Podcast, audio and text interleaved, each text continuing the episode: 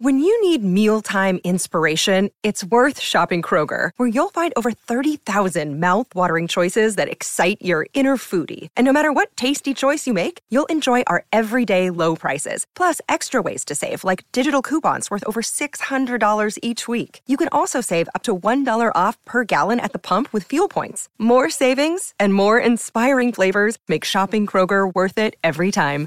Kroger, fresh for everyone. Fuel restrictions apply.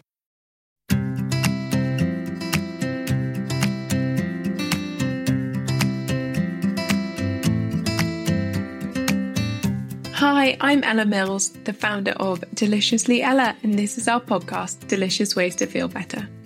Each episode explores various aspects of our mental and our physical health to help you make small, simple changes to your life to feel both happier and healthier. And today we're going to be looking at redefining the concept of happiness to understand what it really is. And this is going to be our last episode before we take a few weeks off for Easter, so I hope you really, really enjoy it junk happiness is what I think a lot of the time we we think happiness is. You know, getting drunk with our friends, or you know, spending two or three hours scrolling Instagram, or gambling, or online shopping, or you know, these days it's a huge problem. Online pornography. That's the truth. It's you know an uncomfortable truth for many people to talk about, but actually, that is on the rise massively, and it's causing huge amounts of problems. And there's nothing inherently wrong with junk happiness. Like, I'm not saying there's anything wrong with you know, occasionally spending two hours scrolling Instagram. Okay, that's fine. The problem with junk happiness is if we engage in it for too long, too often. And the problem is, is if we think that's what real core happiness is, it's not right? I've got a few junk happiness habits, right? It's like, uh, you know, I'm not saying you're going to be perfect and actually you're going to be like a monk and never ever have any cravings or, or, or desires. No, but actually, the more you work on your core happiness, you're going to find that you engage in junk happiness habits a lot less, not because you're trying to, but because you no longer have this void inside you that you're trying to fill with those habits. Before we delve into today's episode, I wanted to introduce you to our sponsor and also a little note on sponsors, which is that we'll only be working with brands that I personally use and personally love, and that we'll never promote something on here that isn't totally authentic or that we don't really, really believe in. So for the next few months, our podcast sponsor is going to be Simprove, a supplements company that I've been using to support my gut health for about five years now. So I've been using it for years and years before I started working with them. The gut microbiome is made up of trillions of bacteria that support pretty much all aspects of our mental and physical health, from digestion to our immune system, energy production, and mental health. And keeping the right balance of good bacteria in our gut is just so important. Our diet and lifestyles have a huge impact on that, but adding in live bacteria can really help too. The bacteria in Simprove, which is a water based supplement, can really survive the long journey from the mouth to the gut, where they can then multiply and support our microbiome. I truly swear by it, and I hope you love it too. For anyone wanting to try it, they've shared a 15% off code with us, so you just need to use Ella15 which is valid on simprove.com for new customers based in the UK, but they also have a subscribers package if you're an existing customer. So, our guest, Dr. Rangan Chatterjee, we've had him before on the podcast, is absolutely fantastic, and I am admittedly a big fan. He's a doctor with over 20 years' experience, as well as an author, TV presenter, and podcast host. His philosophy is that it's only when we learn how to support our own mental health and well being and cultivate this idea of core happiness that choosing to live a healthy, joyful life becomes genuinely easy and he's on a mission to inspire people to transform their health and happiness by making small, sustainable changes to their lifestyle, which obviously resonates very deeply with me and everything that we do at Deliciously Ella. In his latest book, Happy Mind, Happy Life, Rangan shares cutting edge insights into the science of happiness and reveals 10 simple ways to put you back in control of your health and your happiness. So I hope you enjoy the episode. And as I said, we'll be off for a couple of weeks over Easter. I hope you all manage to get a couple of days off and enjoy yourselves. And now I'd love to welcome Rangan to the show. Thank you so much for joining us today. Well, Ella, I've really enjoyed our previous conversations on the show. So the honour's mine. I'm really, really looking forward to getting stuck in and seeing where this conversation takes us. Both Matthew and I are huge fans of, of everything you do and, and the message that you portray to the world. It's, it's obviously incredibly important and really feels that's the case now more than ever. And I know we were talking a minute ago before we started recording about the fact that your new book feels like an amazing evolution of your previous books. And I'd love to understand a little bit more about that journey and about creating Happy Mind, Happy Life. You've obviously written about nutrition, stress, movement. But for you, why was happiness and our misidentification of happiness such an important topic to research and write about? Is that based on personal experience, your work as a doctor? If I'm honest, it's a bit of both. Yeah, it's definitely informed by personal experience. But, you know, as we record this conversation, I've been seeing patients now for almost 21 years. So that's tens of thousands of patients. And as we've probably spoken about in the past, I've always looked to try and find what's the root cause of why this person is sitting here in front of me. What's really going on? And for many years, I've said countless times in public that around 80% of what doctors like me see in any given day is in some way related to our collective modern lifestyles. And I absolutely still think that is the case. But I began to wonder well, what happens to those people who do change their diets, they do move regularly, they do seem to sleep pretty well every night, and have pretty low or manageable levels of stress? Why is it some of these guys are still really struggling? Or why is it that some people can go on some sort of health kick or health plan for a few weeks or maybe two or three months, but then they fall off and end up back to where they were before? And I thought, is there something else going on? Is there something that, that's even more what I call upstream than lifestyle? And I thought about my patients, I looked into the research, and I'm convinced there is. It's our happiness. How happy we feel with our lives and in our lives actually is strongly associated with our physical health. So it's really about our mental well being, how we think, how we approach the world. And I think there is this really underappreciated link, Ella, between happiness and health. So I was literally itching to write this book and get this message out there to the world because I think it's really, really important. I think society doesn't really understand the link between these two things. I don't think within my profession it's widely understood there is a link between these two things. You know, to extend the argument a little bit further, there's two broad reasons, I think, why feeling happier in your life and with your life makes you healthier. The first one, I think, is potentially relatively obvious to people when you feel happier, you feel more content, more at peace with your life and what's going on day to day, you're less likely to make unhealthy lifestyle choices. So if you feel pretty good, you're less likely to dive into, you know, a tub of chocolate biscuits at 3 p.m. or need to drown out the stress in your life and the sorrow in your life with half a bottle of wine in the evening. Right? You're less likely to need to do that if you feel happier. So I think naturally our lifestyle choices become better. But actually, that's not the only thing.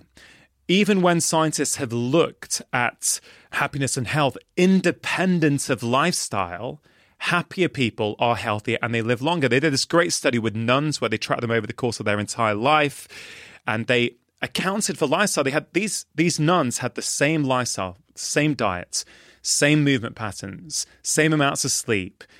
And despite that, it was the happier nuns who were healthier and they lived longer. So, this is this kind of really interesting link that I don't think's been spoken about enough. I want to get this idea out there that happiness is linked to health, but also that happiness is not this kind of ethereal thing that one day you're just going to stumble across.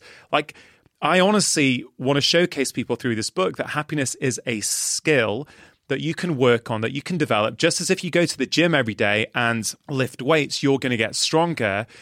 I make the case in the book that actually, if I can show you some really simple things that if you work on them every day, you are going to find that you feel happier in your life. And then you're going to also find that it helps improve your physical health.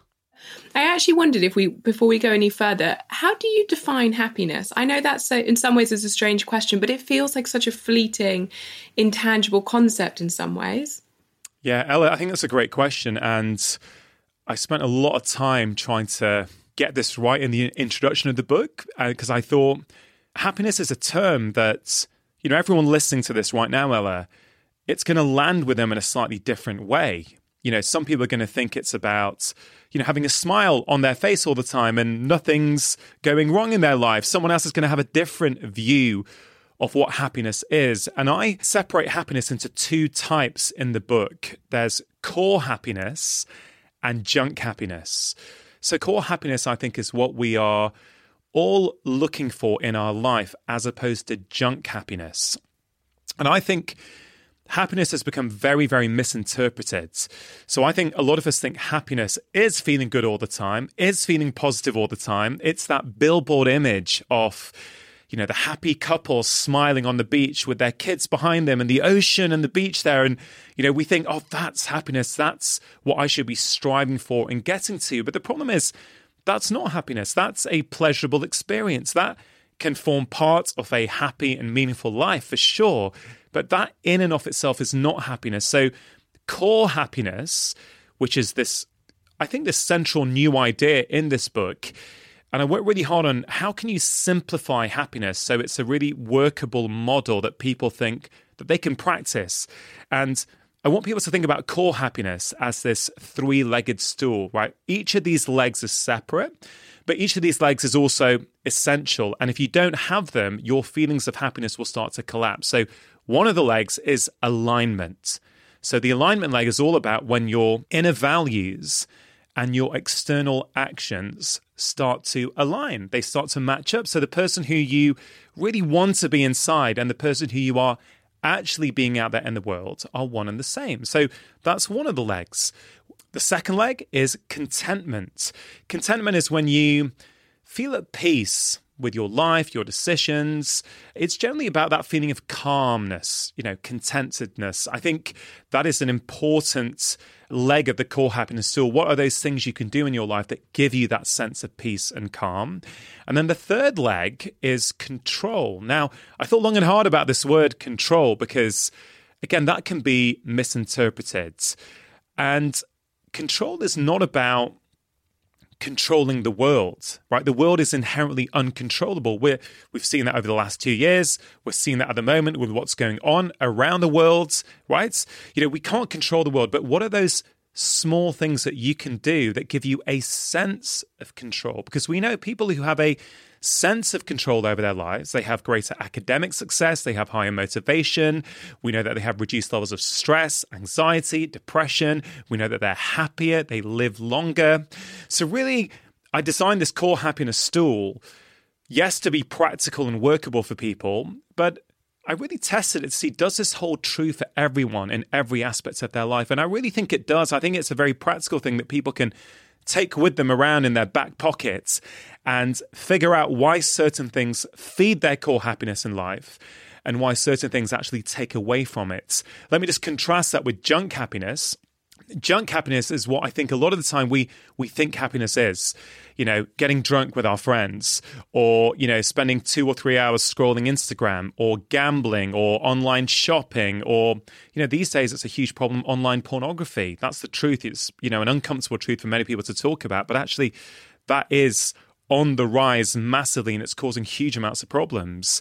And there's nothing inherently wrong with junk happiness. Like, I'm not saying there's anything wrong with, you know, occasionally spending two hours scrolling Instagram. Okay, that's fine. The problem with junk happiness is if we engage in it for too long, too often. And the problem is, is if we think that's what real core happiness is, it's not. I'm not saying you're going to be perfect and actually you're going to be like a monk and never ever have any cravings or, or, or desires. No, but actually, the more you work on your core happiness, you're going to find that you engage in junk happiness habits a lot less, not because you're trying to, but because you no longer have this void inside you that you're trying to fill with those habits. There was actually one quote that I pulled out of the book, which I found really thought provoking. And, and I just wanted to include it because I think it's a really interesting reflection on what you were just saying. You said, We're told to follow our dreams, we devote our lives to chasing them and make sacrifice after sacrifice in order to make them all come true. But what we're never told is our dreams won't make us happy. And I think that's such an interesting point about this very um, modern idea where you're constantly striving for the next thing. You know, I'll be happy when I have achieved this, when I have been able to buy this and those kind of more picture perfect moments. And I, I wanted to understand a little bit more about that and why that kind of constant striving for the next dream again isn't going to feed into that core happiness.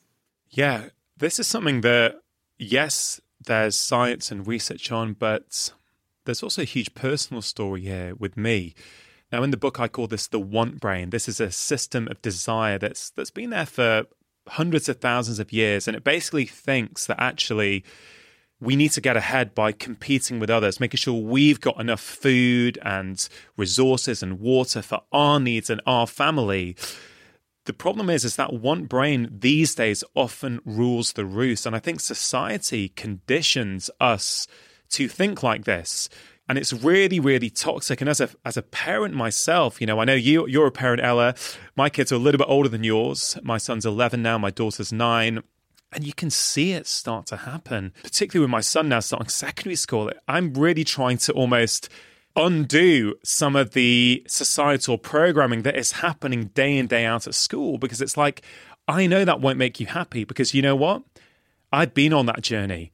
You know, people will look at us, Ella, they'll look at you and consider, actually, you know what? Ella is someone who's incredibly successful. If I had Ella's life, everything would be great. I'd have my core happiness people may also look at me and go, oh, well, look at him. He's a doctor. He's got four international bestsellers. He's got a podcast that's listened to by millions of people every month. You know, they would consider that success. But for much of my life, and even in the early part of my career, Ella, there was a really shallow feeling inside, right?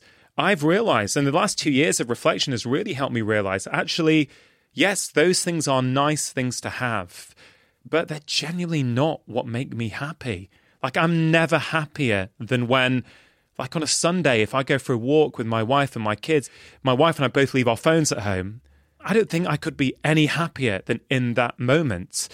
It's not when I'm on social media doing this or that, or when I see the new book comes out and it's, you know, hitting the top of the charts. You know, I've done that for the last four years. I know what that feels like. And I tell you, the first time it happens, you feel incredible. The second time it happens, yeah, okay, that was pretty cool. Third time it happens, not quite as good. Fourth time, you're just relieved that it happens. And I know that may seem unrelatable to people, right? I really don't mean it to. What I'm trying to demonstrate is that, you know, the way I was brought up, and, and the context here is that my parents were immigrants from India to the UK. So dad came over in um, the 1960s in search of a better life. And they faced a lot of discrimination when they came over. So there's very much something in their immigrant mentality. Certainly, speaking from you know an Indian family in my background, they really prioritize academic success. It is a big thing. And I remember Ella, I used to come back from school. If I came and said, "Hey guys, you know, I did really well. I got 19 out of 20 in the test," they'd be like, "Okay, great, but why didn't you get 20?" If I came back with 99 percent it was like, well, yeah, why didn't you get 100%? And, I, and you know what? At the time, I didn't think anything of it. That was my life. And what I've realized in the last few years of reflection, which is, you know, I've been very open and honest in this book, which I hope is helpful for people. I've realized that for most of my life, I have never felt good enough. I've only felt good enough when I've achieved, when I was number one, when I came top of the class. And that's a very lonely place to be, Ella because yeah, on the outside you can achieve and do things, but underneath, you know, think about that core happiness store. You're not aligned. You don't feel content. You don't feel in control of your life. So then you engage in junk happiness habits. And I did, you know, my 20s, I used to gamble quite a lot at uni. I don't, you'd ever call me a gambling addict necessarily, whatever that term means. But, you know, reflecting, I probably didn't have the best relationship with it. It was always, oh, a bit of fun after a night out, let's hit the casino or whatever. But the funny thing is, is as I've healed what I call this hole in my heart, I've not gambled in years. Not, I'm, it's not because I've tried to stop. That was a junk happiness habit. That was filling a void that I had inside me. But I filled that void. I mean, maybe it's not completely full. Um, it's certainly a lot fuller than it used to be. I've realized that actually those things were a compensation for me not being authentic and, and actually living my life. So I spoke to this incredible psychologist, Pippa Grange, on my podcast about this concept, and she she used to work with the England football team, so she's seen you know some of the top Premier League footballers, some of the most well-paid footballers in the world, and she has this beautiful term: "Are you winning shallow or are you winning deep?" And winning shallow is this kind of, yeah, you win. On the outside, it looks great, but there's an emptiness inside. And she's spoken to so many top level footballers who say, My whole life I've wanted to win the FA Cup. And she said, literally, they've picked up the trophy and they're walking down the steps and they're feeling empty and shallow inside because they thought that winning, they thought, in response to your question, that actually getting that success, getting that external validation was what was going to make them happy. But they get that and they realize, no, that was a myth. Nothing wrong with getting it, but it's not what's really, really feeding us. So, this is, and I think this kind of personal narrative plays into this book in a way that it didn't play into my last four. Like, I'm still very proud of my last four, Ella, but I mean, I certainly think it's the best and most important book I've written. And I really feel I've had the courage to open myself up and be vulnerable. And what's really interesting, Ella, I don't know how you feel before your books come out. I'd be really interested to understand it. But the last four years, I've had a book out at the end of December. And normally, what would happen in start, middle of December, I'd feel just a little bit anxious, a little bit, oh man, it's going to be out there soon. I wonder what people are going to think. You know, it's a big thing. You spend so much time writing and editing and working on these books. But, you know, as we record this, we're what, three weeks away from release. And I don't feel any anxiety. It's like, that is a reflection of who I am, what I want to put out in the world at the moment. And I'm really detaching myself.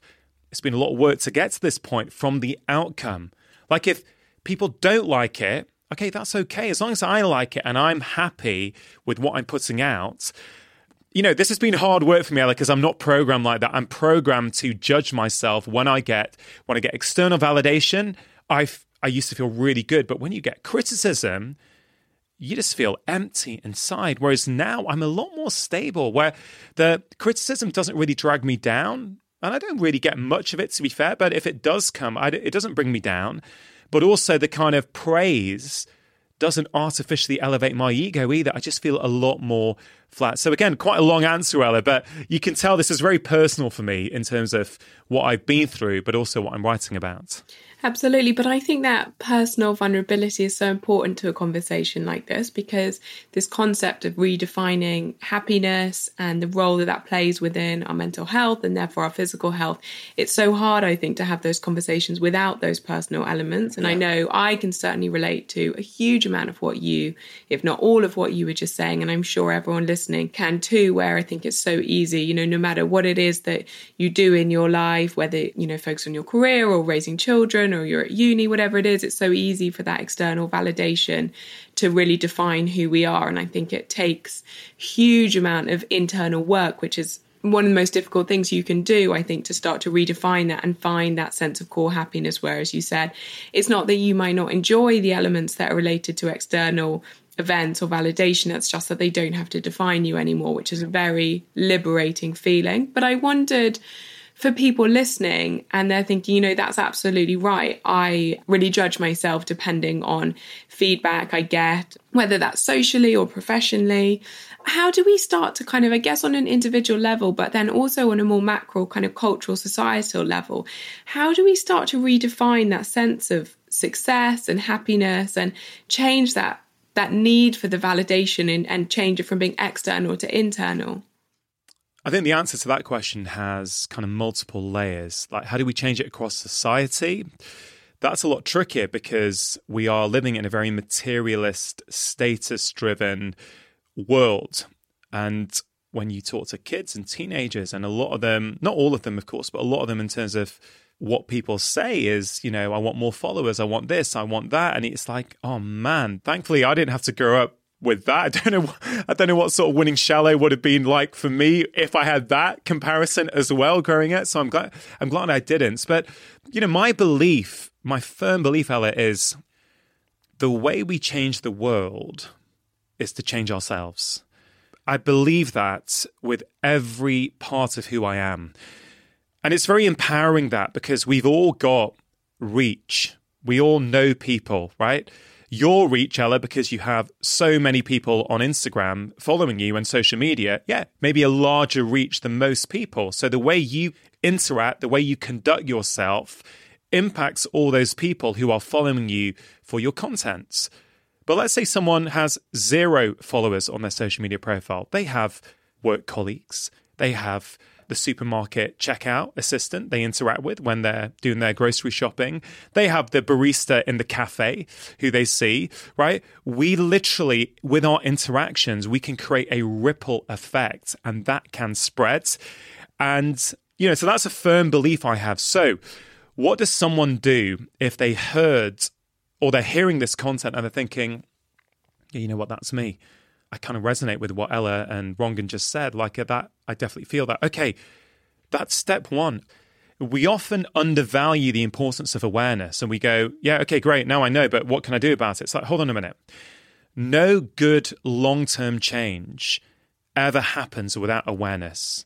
And what does that look like for me as a doctor? I've seen patients who haven't developed awareness. They've just blindly followed a plan for a few weeks to meet a certain goal. Okay, you may meet that goal, but if you haven't developed any awareness over why you're making certain decisions, why you have certain behaviors, if you aren't connecting the changes that you're feeling physically with how you're feeling, almost inevitably happens is that you flip back to where you were before and potentially even worse.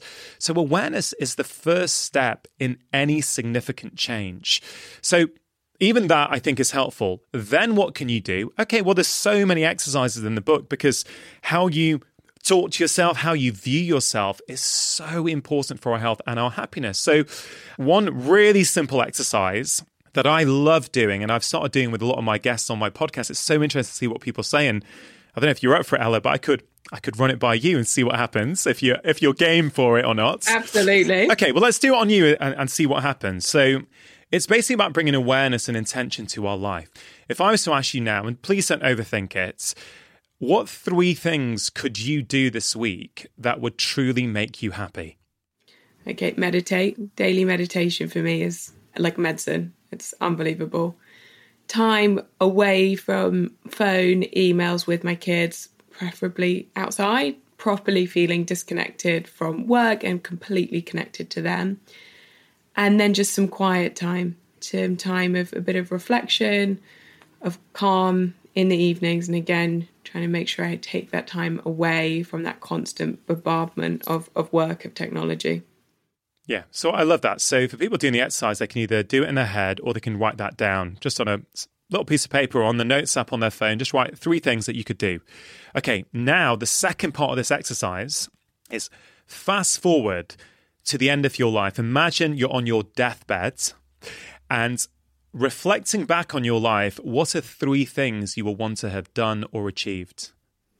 Be an amazing mum and have really, really I was just going to say happy, but I think fulfilled children who feel balanced and stable, and that I've been able to help them do that. That's that's number one. That's by a million miles. To have had some kind of meaningful impact, and it doesn't need to be on everyone, but even if it's on one person, two people, to have felt that you know I feel I'm very privileged, and if I'm able to have any kind of positive impact on someone else, that feels like it's made life incredibly worthwhile. And to have been a great wife to have really been able to provide a kind of supportive, stable, calm environment at home. Oh, I love it. First of all, thanks for sharing them. And I always love hearing what people say. You strike me as someone who's very aligned, actually. Uh, at least you you know how to be aligned. And what I mean by that is the goal of this is that you do the two exercises and then after the second one on your deathbed, you go back to the first one and go, okay, if I do these three things every week, will I end up with that happy ending that I've just defined?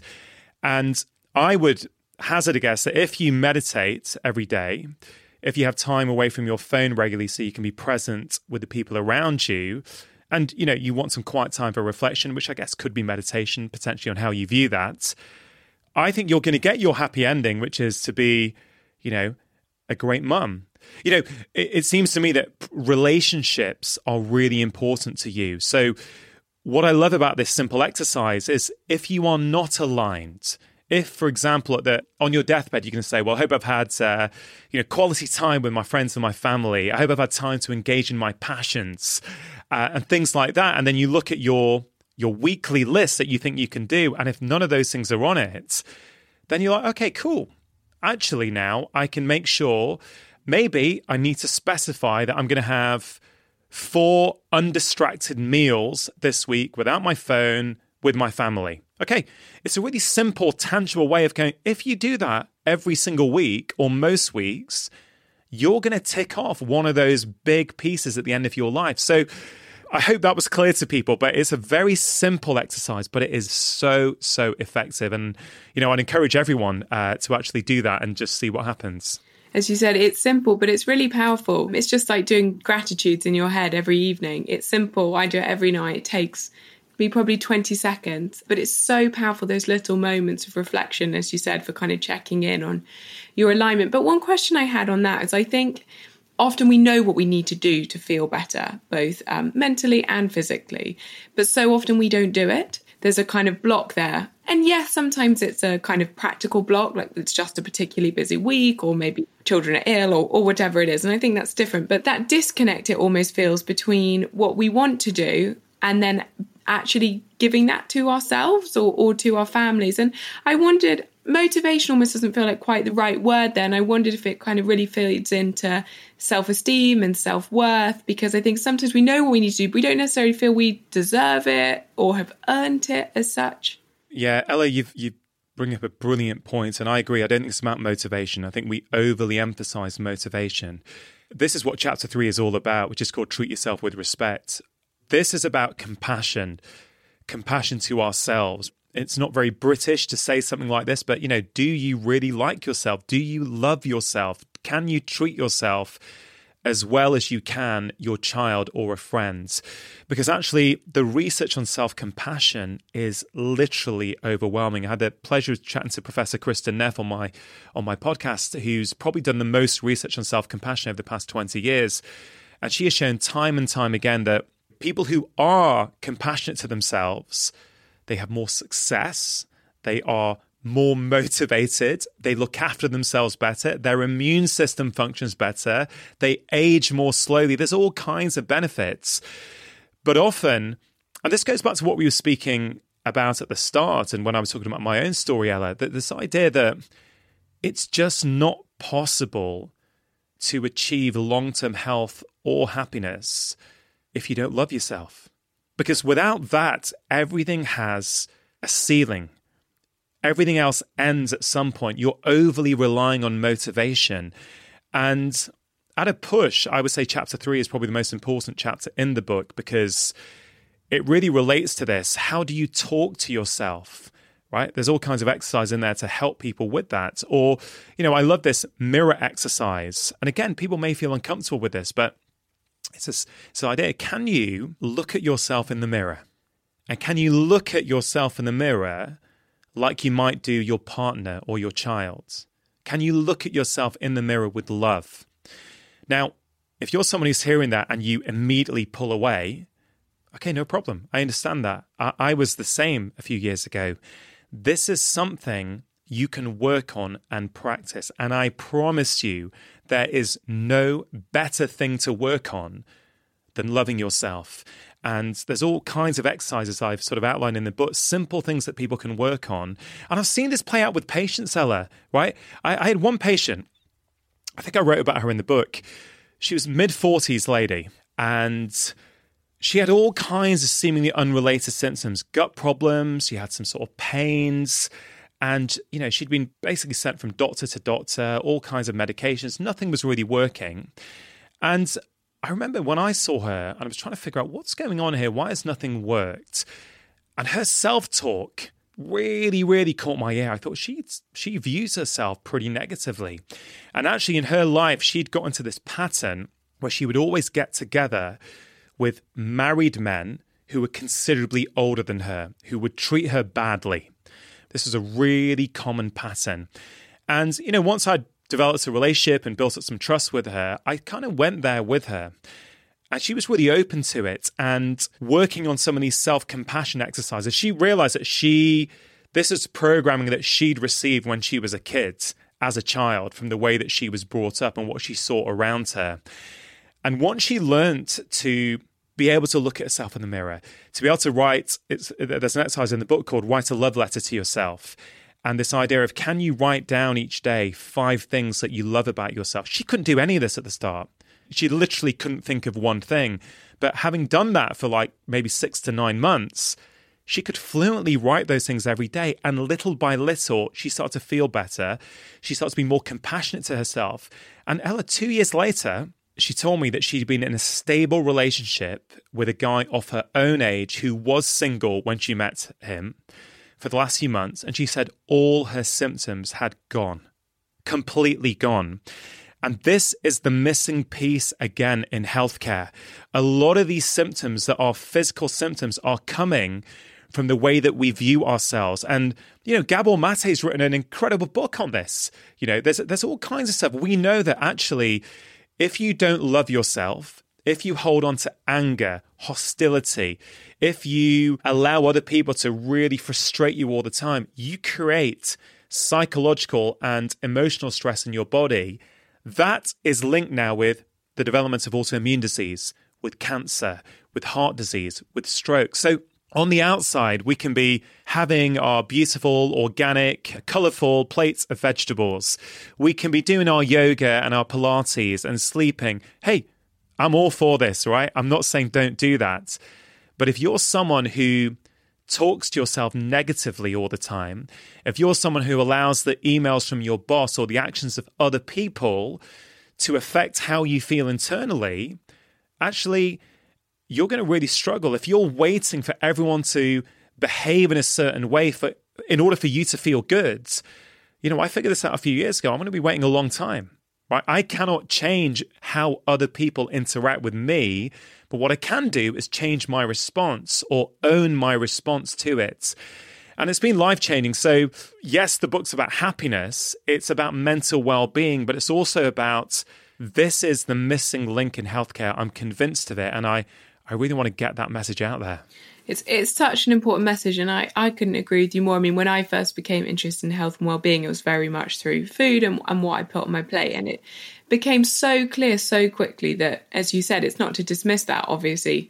That's incredibly important, but in no shape or form does it sit in isolation. And I think the way that we often look at health and well-being is so often very kind of one if not two dimensional and we're looking at just what we eat or just how we move our bodies. And we totally disregard the fact as you said that external stresses and the way we view ourselves and the effect of having these kind of lingering negative emotions actually does have a physiological impact on the body and I wondered if, before we perhaps look at a couple of those daily tools that people can implement to try and regulate how they feel a bit better, as you said, so they're not so impacted by those emails from their boss or how other people feel.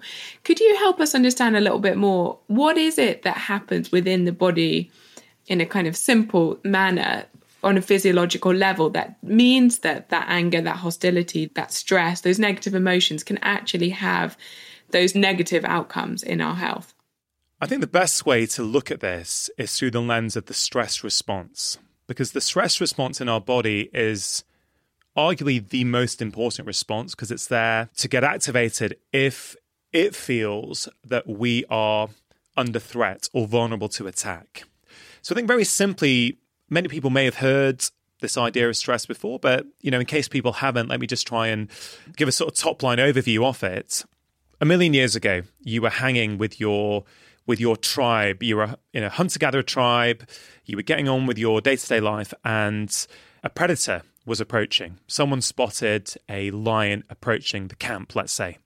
What happens is, in an instant, your stress response gets activated. So all kinds of things happen in the body. Hormones like adrenaline, noradrenaline, and a bit later on cortisol. These are stress hormones that people may have heard about. These things get activated. And their job is to help keep us safe. So our blood pressure goes up so that we can get more blood and more glucose to our brain so we can think better and run faster. Our muscles have more sugar in them. Our blood has more sugar in it. The amygdala, the emotional part of our brain, goes onto high alert. So we are really, really almost anxious. We're hyper vigilant for all the threats around us. what else happens? Our libido gets switched off because actually, in that moment, you don't need to be able to relax and procreate with a partner, which is why you know, stress is the number one cause of low libido, and low libido is on the rise massively. Uh, your gut function also gets switched off. So if your body feels under threat, actually it switches off your gut function. So if you're eating in a stressed out way, you may have your organic colorful plate in front of you. And hey, I'm not perfect. This is something I need to work on. I will often eat a perfect meal in a stressed out way. And actually, I won't be digesting and absorbing all the nutrients in it as I might do. But the important point is, is that gets activated, the stress response, and its job is to help you run faster or think of a way to get out of trouble. And then hopefully you've got out of that trouble and everything calms down again and gets back to baseline. Right? So that's fundamentally the stress response.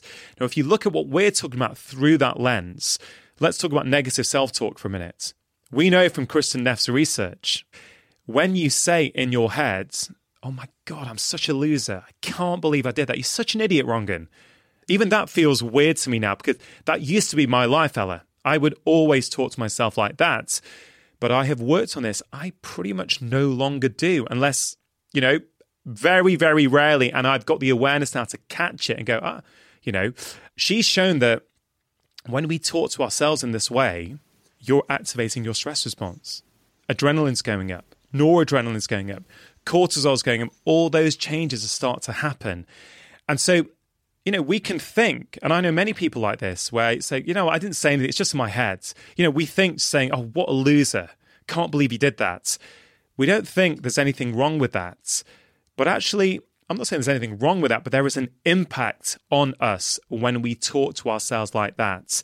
So that's one way I hope people can understand. And therefore, if that's happening day in, day out, you're activating your stress response on a daily basis. So, of course, all these changes in the body that are taking place, which are designed to be there for like 30, 40 minutes at most, they're going on day in, day out. And that's why this leads to all of these chronic conditions and problems that we're, that we're talking about and we're facing. And I think the other thing that might be useful for people, Ella, is this idea that how do you feel when you get tense or you feel stressed out or you f- you're feeling angry, if you have spent a bit of time scanning your body, and this might go into one of the you know practical tools maybe we could share with people, you will start to identify where that sits in your body. So that emotional tension in your brain is actually creating physical tension in your body. So you're creating that physical stress. So Ella, for me, one of my most treasured daily practices for my happiness and health, a bit like some of your answers actually when, when we played that little exercise game on defining happiness for yourself, is a daily practice of solitude. For me, I would I would almost say it's the number one thing that I do each day that helps me with my health and happiness. And typically I'll do it first thing in the morning. I've got a little morning routine that is really, really important to me. And why that's so important is that it allows me to get in touch with how I'm feeling. So, as a junior doctor, I remember maybe first year out of med school or second year, I remember being on the wards with sick patients, and one of our seniors came round and said, well, he was teaching us about something called early warning systems. They was teaching us and saying, hey, look, if we take regular observations, so heart rate, temperature, respiratory rates, oxygen saturations, that we can put people into different categories and zones and we can predict who's going to end up needing a high dependency bed or an intensive care bed in four hours. I thought, oh, how cool is that? Like, we can predict, so therefore we can take preemptive action when we see parameters going in the wrong direction. And when I was writing this book, Ella, I thought that's exactly what my practice of solitude is for me. It's my early warning system. So for years, when I would feel tense, Ella, I would have this real tension in the uh, upper part of my back on the right hand side, but I wasn't even aware of it. Just going on, I was so busy. I never paid attention to my body. I didn't know it was there. Now, when I'm doing my morning routine, on some days, I can feel it. And I'm like, oh, so now I'm I'm aware of what that emotional stress has done to me physically. And because I'm aware, I can do something about it. So, A, I can do a bit more breathing or meditation just to help calm me down. But often it's a case of, why is that going on at the moment? Oh, you know what? Workload has been creeping up a little bit at the moment. Maybe tonight I need to prioritize a bath and an early night because I'm I can feel that actually if this keeps going for a few more days, you know, I'm going to get reactive. Maybe I'll have an argument. Maybe I'll start to get even more stressed. So for me, it's kind of like this. It's it's how I take the daily pulse on my own life. I just think it's one of those things that so many of us, I think, are so kind of far removed, as you said, from that daily pulse, and and also the fact that I think, you know, it's still I think taking people a bit of time as the research emerges to realize that actually, as you said, this stress response, chronic stress, actually has a physiological impact. And I know it's something you've been talking about for years, but it's great, I think, always just to kind of refresh and, and understand exactly how that works in terms of the, the body's response and, and the understanding how those outcomes come about. And I wondered as we start to kind of wrap this up, I know we've talked about your daily check-in and, and I absolutely relate to that. I think it's it's so, so important. And, and we both actually do something similar every morning. But in terms of those daily tools, are there things that you really recommend that people explore and trying to incorporate into their lives to support their happiness, their mental health, and therefore their physical health? Yeah, there's there's so many.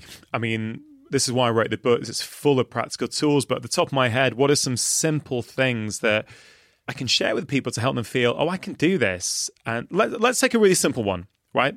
There's a chapter called Talking to Strangers. And I love this one because Extroverts would probably find this easy, introverts probably not so much, but we know so clearly from the research that when we talk to strangers, so people we don't know, but we have a little positive interaction with them, it signals to your brain that actually your social world is safe. So you feel in control, right? And remember, at the start of this conversation, one of the three legs of this core happiness stool was feeling in control. So when the Amazon delivery driver pops around, instead of just taking the package, if you look them in the eye and say, hey, thanks so much, appreciate it, how's your day going? Simple as that.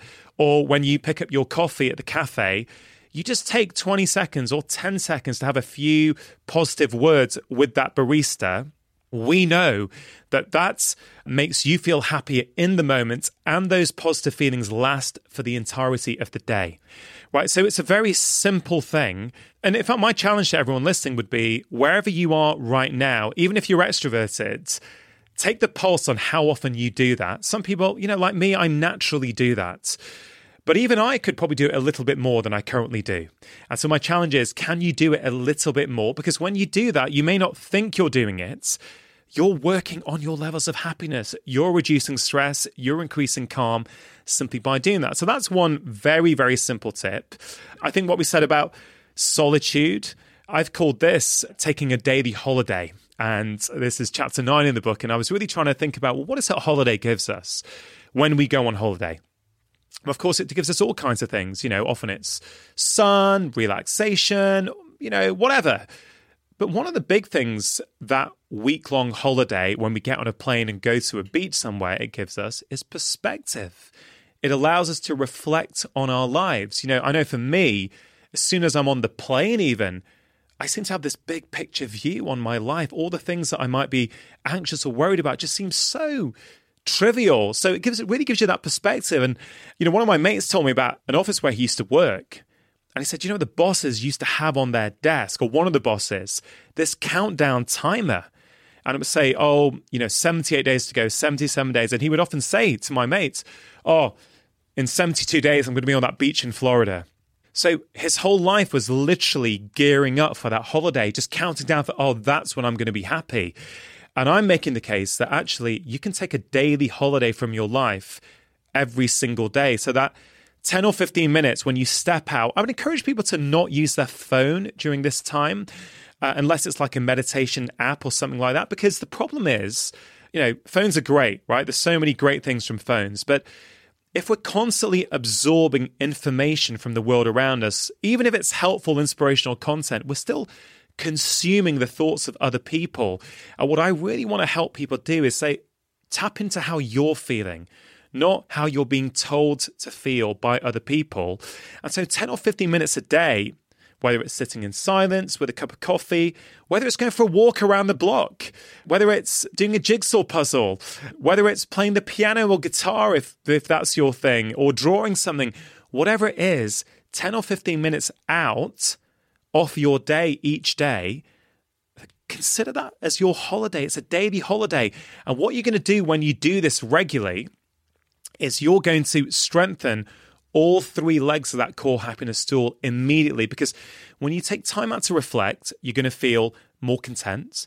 You're going to feel more in control of life, but it's also going to help you get more aligned.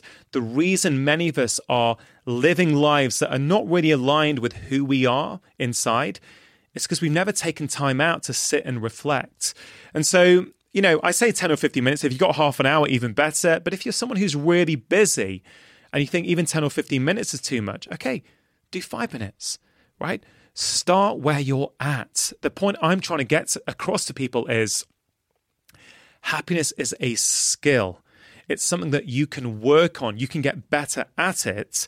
And you know, if you do one of these exercises, you're going to feel a little bit happier than you currently are. If you do a lot of them, you're going to feel a lot happier than you currently are. But it's not a race, right? It's not as if you're going to listen to this podcast, apply them, and suddenly go, oh, my life's sorted now, or read my book and go, oh, you know, I've got it cracked. No, this is this is a regular practice. You know, I'm trying to share tools that I think are simple, are easy. Every tool I've shared in the book, Ella, is free. This stuff is accessible, I think, to pretty much everyone. I've been, I work really hard to make sure that's the case. And so, you know, these are some simple tips. Can I share with you the one, that, one of the tips that I found the most useful? Definitely. It's it's all written about in chapter five. Seek out friction, and this has been life changing for me. This is about using any case of social friction. So, you know, someone, let's say, cutting me up on the roads, or someone leaving a negative comment on social media or an email, which is, you think, you know, that tone's a bit harsh. You know, I didn't like that. I wish they'd done something differently. Any bit of social friction, instead of looking at what they've done, use it as a learning opportunity about yourself. So, what you do then is that you become in control. Like every day is a school day, every day is a learning day. And so, something it's a case of, why has that email bothered me? Can you write a different story about it in your head? Actually, you know what? It was a bit curt, that email, but you know what? My boss is probably super stressed out at the moment, really struggling. Maybe his daughter was up with earache last night. You know, the truth actually doesn't matter, Ella, for your happiness. You can develop the skill of writing a happiness story in every single situation. It can be challenging, you know, and the, the person who really helped me get this.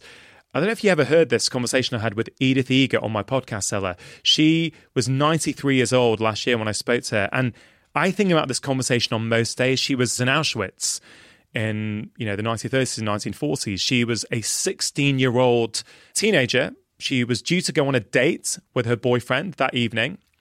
And they got a knock on the door and her parents, her, and her sister got put on a train to Auschwitz. Within a couple of hours of getting there, her parents were murdered. She had to then dance for one of the senior prison guards. And she said to me, Dr. Shashi, when I was dancing in front of these guards, I remember what my mum said to me. My mum said to me, Edie, nobody can ever take away from you what you put inside your mind. So she said to me, when I was dancing, I wasn't dancing in front of them. In my mind, I was in Budapest Opera House. There was a full house in front of me, there was an orchestra. That's what I was dancing. I thought, wow, that's pretty incredible that you can reframe that. Then she said to me, when I was in Auschwitz, I wasn't in prison.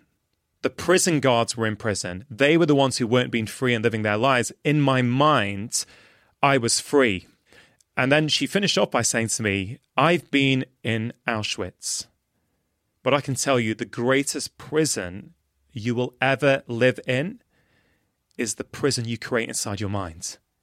And I think about that all the time, Ella. I think, well, if Edith Eger in the absolute hell of Auschwitz can write happiness stories or reframe situations to give her a sense of inner peace and calm, I actually think, well, probably most of us, if we think about the the kind of stuff that we worry about in day to day life, we can probably also take some inspiration from that and reframe how you do that. Now, there's many practical ways you can do that. I've, I've kind of detailed them all in the book for people, but I've got to say, that is something I use every day. Even yesterday, something happened, and I thought, no, no, I'm not about the other person.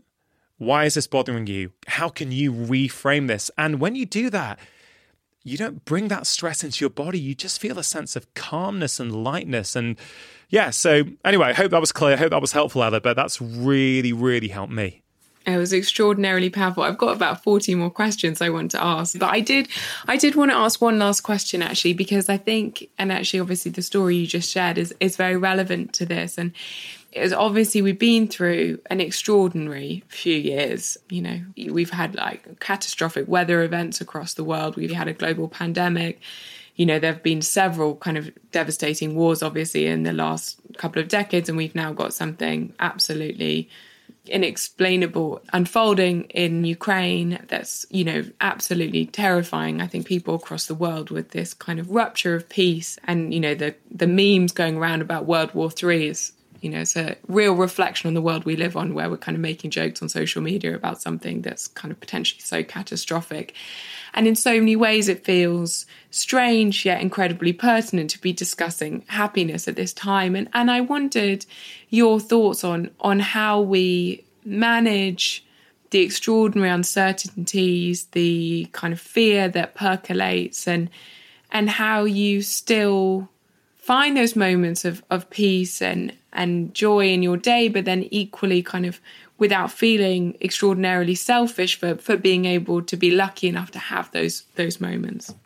Yeah, it's a great question, Ella. And of course, because of the events over the past couple of weeks, it's even more relevant. You know, is talking about happiness now actually quite trivial? Is it is it ridiculous? And I would take the opposite view, which is it's even more important now, I think, than ever before. And remember, we're talking about core happiness, not maybe the the common perception of this kind of fleeting smile, joyful happiness. This is something a lot deeper. And I'm drawn to this control leg of the core happiness stool, you know, one of those three legs. Much of the world feels uncontrollable at the moment. And, and the same principle applies, although this has gone to quite an extreme now with what's going on in the world. The same foundational principle applies to even before this was going on, which is the world is inherently uncontrollable. You know, first of all, are you able to do anything to help? Right? If you are, great. Maybe you want to donate something. Charity, sleeping bags, make you feel as though you're doing something. But if you then allow yourself to sit there in front of the news all day, every day, feeling negative about your life, because yes, there are people at the moment in this in certain parts of the world who are really struggling. There are people, frankly, for many years who've been struggling in all kinds of different parts of the world. It's just what are we shining a light on, and what are we therefore seeing? What can you do on a daily basis to give yourself a sense of control? Well, maybe it's a little ritual. Maybe it's a little bit of journaling in the morning whilst you have your morning cuppa.